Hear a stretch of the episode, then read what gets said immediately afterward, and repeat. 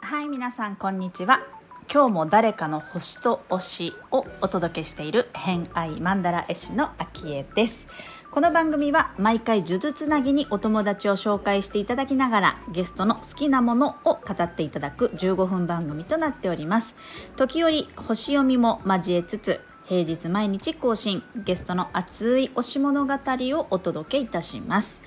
えー、今回のゲストは昨日に引き続き和装クリエイターの小倉真かなさん来ていただいております、えー、前回は着物のお話から本とかね子育て遊びまあ、DIY みたいな話もねしていただいたんですけれども今回はまあお一つというかそこから派生したいろんなものをえ聞いていただければなと思うんですが懐かしくて新しい時間と暮らし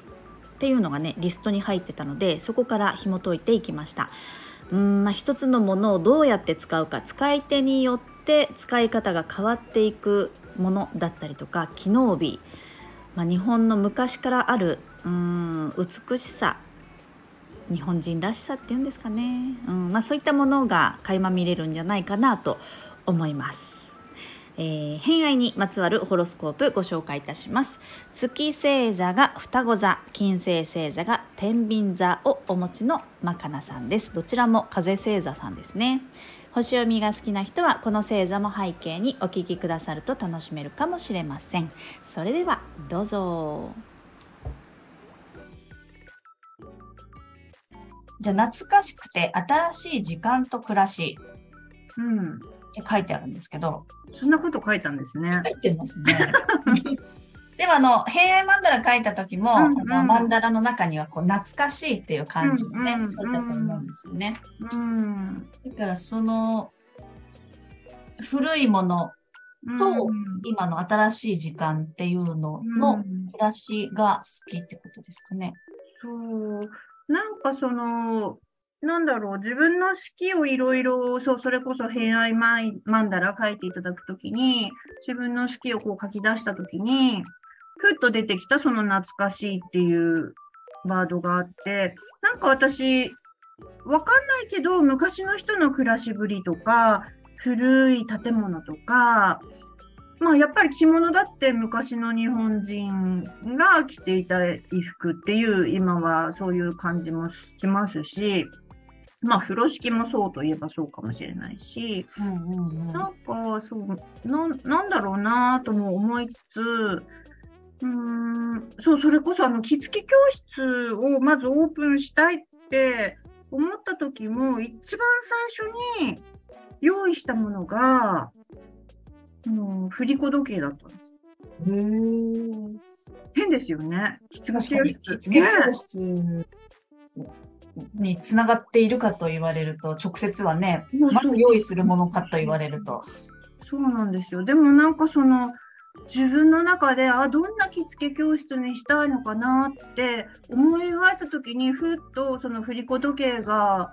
あのチクチクチクしてボーンボーンっていうそのイメージがもう真っ先に来てあだからその振り子時計だけ先に買おうと思ったんですよね。でまだ何の準備もできてないけど振り子時計買ってで、そのなんか、チクチク、チクタクチクタクなるのが、なんかこう、昔から今につながってる時間？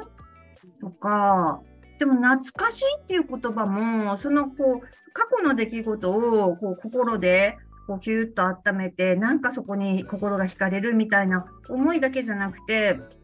その、そのものがこう、魅力的とか、引き寄せたいほどこう愛おしいとか、そういう意味も懐かしいっていう言葉そのものに持ってるって知って、なんかそうだ、私の好きは、なんかこの、うん、言葉に集約されるのかもしれないと思ったりしたんですけど、うん、なんかでも、そう、ちょっと昔の日本人の暮らしぶりや思いが、今の令和にとっては逆に新しかったり、なんか目新しかったり、まあ、なんか忘れていたことだったりするんじゃないかしらとか、風呂敷なんか使ってても本当思いますよ。なんか世の中すっごい便利グッズに溢れてて、パッとやったらシュッとなるとか、ピタッと止まるとか、パチンとね、押せばできるみたいな、そういう便利さの一方で、何の金具もついてない、何の用途なのかよくわからない、ただの四角い布みたいな。でもだからなんかどんな用途もにも役立つっていうか、うんうんうん。うん、なんかそのね使い方次第でいろんな役目を果たしてくれたりなんかそういうのも昔からあるけど便利なものいっぱい溢れてるからこそ意外とそうなんか何でもないそういうものが実はすごい便利だったり最高だったりするかもねなんて思ったりもしてます。風呂敷もね、好きなものリストに入ってうます。んうんまあ、そういう多分何にでも使えるし、アイデア次第でどうにでもなるみたいな感じですよね。ね。そういうところがやっぱりお好きなんですね。そうですね。機能美みたいなものですよね。そうそうそう。まあ、で、そのなんか使い手に委ねられてるんですよね、すべてを。なるほど。うん、使う人次第、使う人のなんか知恵とか、アイディアとか、美意識とか、そういうもの次第でその道具が、なんか生きるも死ぬも決まっちゃうみたいなところなんなんでしょうけど、うん、でもなんかそう、実はめっちゃ便利じゃんって思って、なんかこんな素敵な文化忘れたらもったいないよねって思ったりもします。それを、まあ、えっと、講座とかでお伝えされてる感じですか、そう、そうです。つついろんな綴り方だったり、使い方だったりあるよっていう？そうですね。その、なんか風呂敷講座は自分で主催することは本当に少なくって、うんあの、よそから呼んでいただいて、講師依頼いただいて、やらせていただくことが多いから、その時のあの、依頼内容に合わせてやるんですけど、でも本当赤ちゃんとか、あの、幼児とか、小さなお子さん子育て中のママさんも、本当ママバッグに風呂敷1枚入れといてくれたら、すっごく便利だし、あの、なんだ、おくるみにしたり、抱っこ紐代わりにしたり、授乳ケープにしたり、うんうん。あのベビーカーバッグをパッと作ったり、帰りに図書館寄りたくなったら大きな絵本も借りれるし、みたいな、そんな、ね、そういう子育て目線だったり、防災だったり、ちょっと着物の方の集まりだったら、品のいい包み方をやったり、あのね、風呂敷バッグもすごいいろんなタイプ作れるので、うん。そのバリエーションをたくさんお伝えしたり、うん。その時々で、あのね、ご要望はあいろいろなんですけど、うん。うん、確かにね。今ね、エコバッグ必須ですしね、ね、そうです1よ枚ね。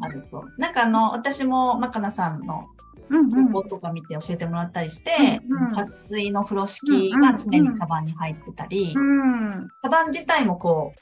雨よけになるっていうかね。そうそうなったりしですねますよね。うん、うん撥水風呂敷もね、あると便利ですよねう。んうん、防災の時もね、うん、言ってましたもんね。そうそう。あと、それこそ私、明日からキャンプ行くんですけど、うん。そのアウトドアでもめっちゃいろいろ使えるんですよね。風呂敷が。あ、そうそうそう、うん。あの、防、何？その防水とか撥水とか、そういうのももちろん、なんか夜露だったり、雨降ってきたりのものを、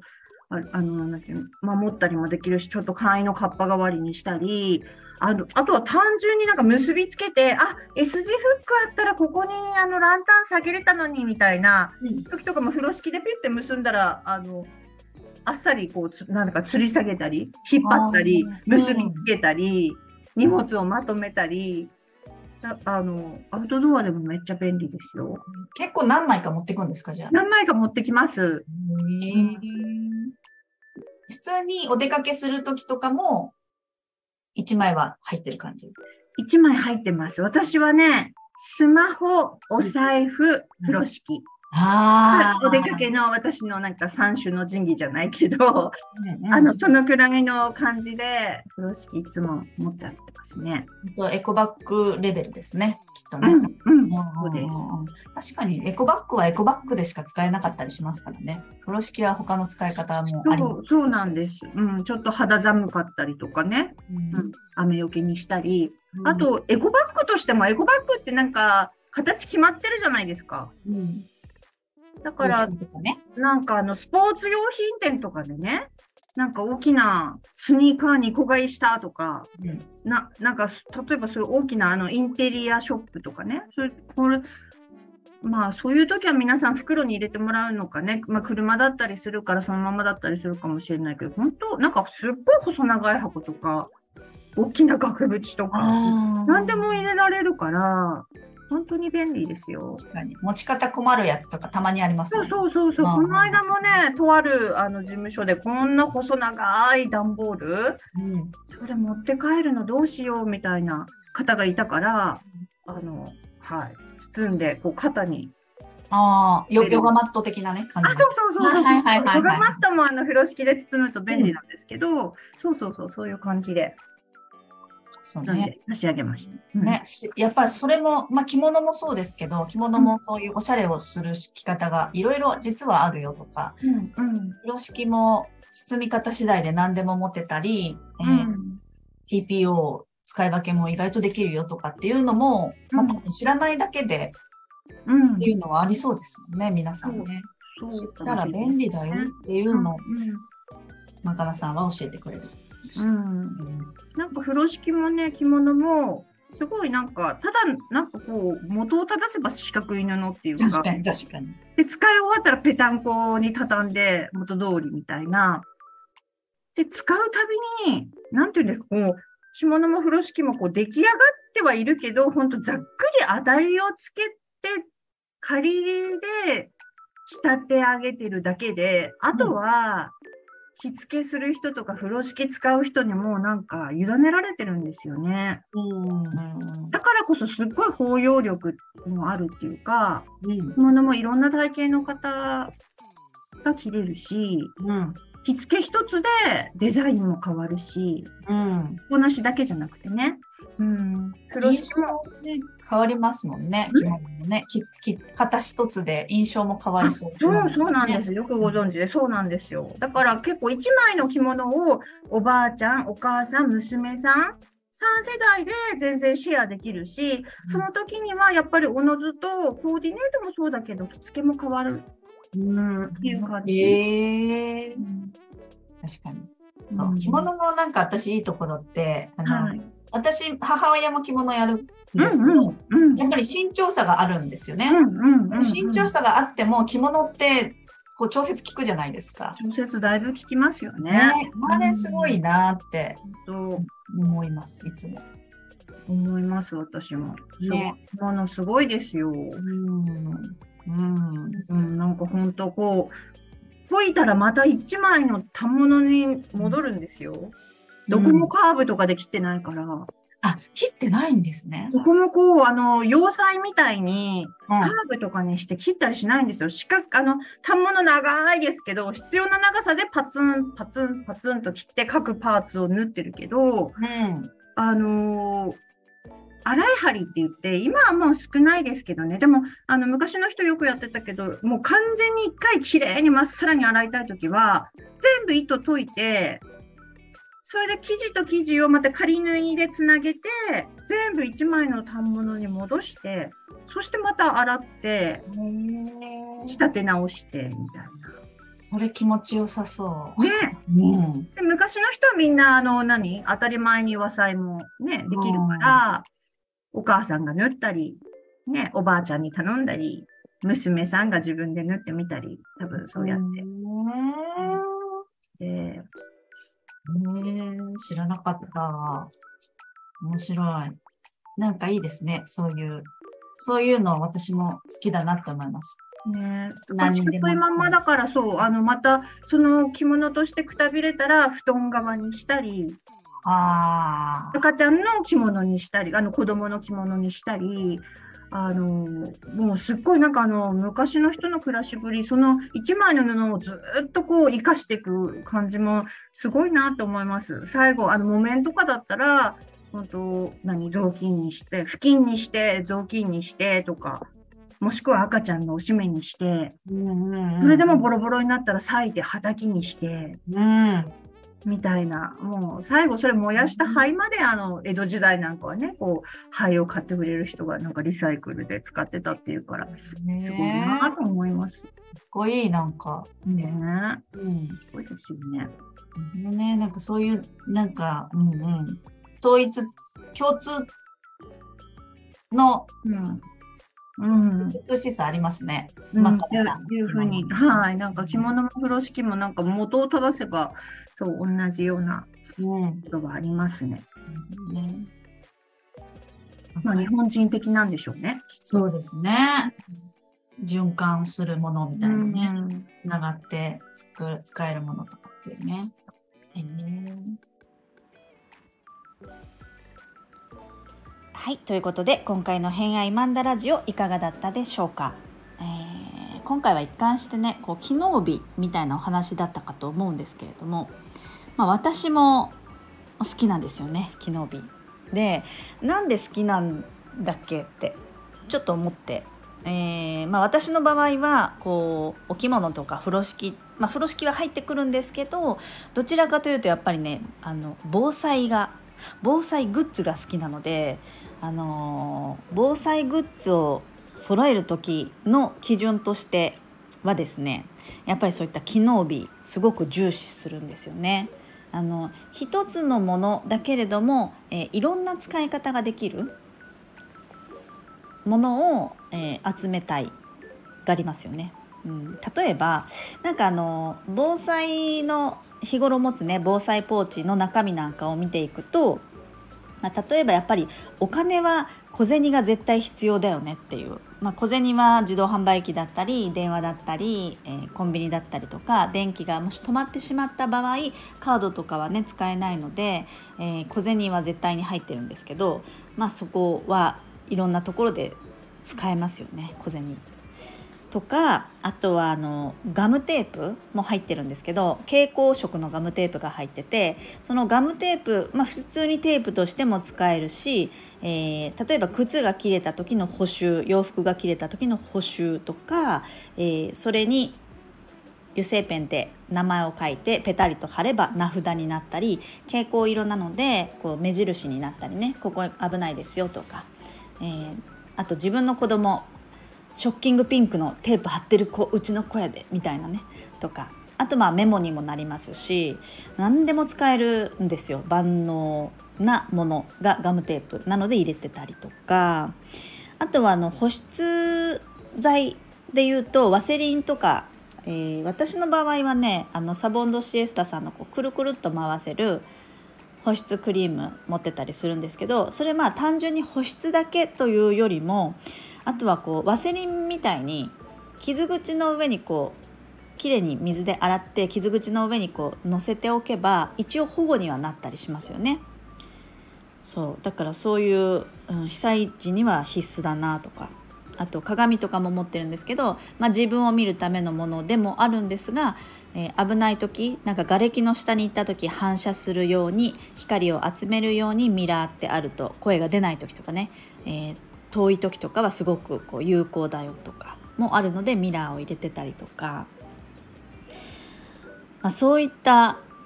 日常のものでいろんな使い方ができるものを防災ポーチに入れてたりするのが私めちゃくちゃ大好きで入っています。ちなみに逆のあの例えばこうラジオに電気ライトとか充電とかあの手回しのラジオとかなんかいろんな機能がついているラジオみたいなのあるじゃないですか。ああいうのはあの壊れるのが早いっていうイメージがすごくあるんで私は手にしないんですけどやっぱりねあのそれだけ大きくなるしそれが壊れちゃったら全部使えないみたいなものっていうのは結構不便だったりするんですよね。1個あれば十分って思いがちなんですけど意外と不便なのでそういったものには手は出さず、え逆のシンプルなものだけど使い手の知恵によって使い方が多岐にわたるっていうものを集めるのが大好きですね。なんかマカナさんも同じなんじゃないかなと思って、まあ、風呂敷なんかもそうですよね。防災でいうとこう撥水の風呂敷でお水をこう汲んだりとか、えー、雨よけにしたりとか、えー、日よけにしたりとか、まあいろいろあるんですけど使い方が。あのカバンをね水から雨から守ったりとかまあいろいろあるんですけど、まあ、そういった風呂敷の使い方あの知っておくと多分すごく便利だろうなと思ってマカナさんのね講座も、えーと、明日の配信で、えー、今後の講座とかも通告があると思いますのでそっちチェックしてもらえればなと思います。そうだからマカナさんともしかして共通のなんかネイタルの中に星持ってたりするのかなとかいろいろ考えたんですよねそういう機能日って何座だろうなって私の中ではねやっぱりねいて座とかうーん防災でいうとこうリスクマネジメント的にヤギ座とかって感じがちですけどなんか2人の共通点を探してみるとやっぱりこのね風星座なんじゃないかなと思って。マカナさんはこう天秤座がものすごい強いんですけど、まあ、天秤座も持ってるしこう風のグランドトラインで双子座にも水亀座にも星が、えーと、天体を持ってるんですよね。だから風がすごく強い方なんですけど私も、えー、水亀座が強い女ですので、あの、こう風のエレメント風の星座っていうのは双子座と天秤座と水亀座この3つなんですがこの星座で、えーと星を結構ね持ってる方っていうのは思考だったりとかえ情報だったりとかっていう分野がすごく得意なので、まあ、この辺を使って機能的なものシンプルなものを多岐に渡った使い方をこうねアイデアを出すっていうのは嫌いな人いないんじゃないかなと思っております。風星座さんどうですか、えー、そういうの好きじゃないですかね。はい。まあ、8月に入って来月9月になると私の中では防災月間っていう意識がどうしても働きますので、えーと、防災に関しても私インスタグラムでよくねグッズこんなん使ってますみたいなちょこちょこたまに思いついてやったりするのでそれ貼り付けておきますね。こんなもの防災ポーチこんなの持ってますよみたいなのも参考になればと思うので貼り付けておきますのでよかったらチェックしてみてみてください。あの参考になれば幸いでございます。ということで、えー、まかなさん今日は2回目なので、えー、また次回次は週明けですね、えー、週明けにまかなさん3回目の配信行いたいと思います。お楽しみにしていてください。はい本日もお聴きくださりありがとうございました。今日も良い一日をお過ごしください。偏愛マンダ絵師の秋江でした。ではまた。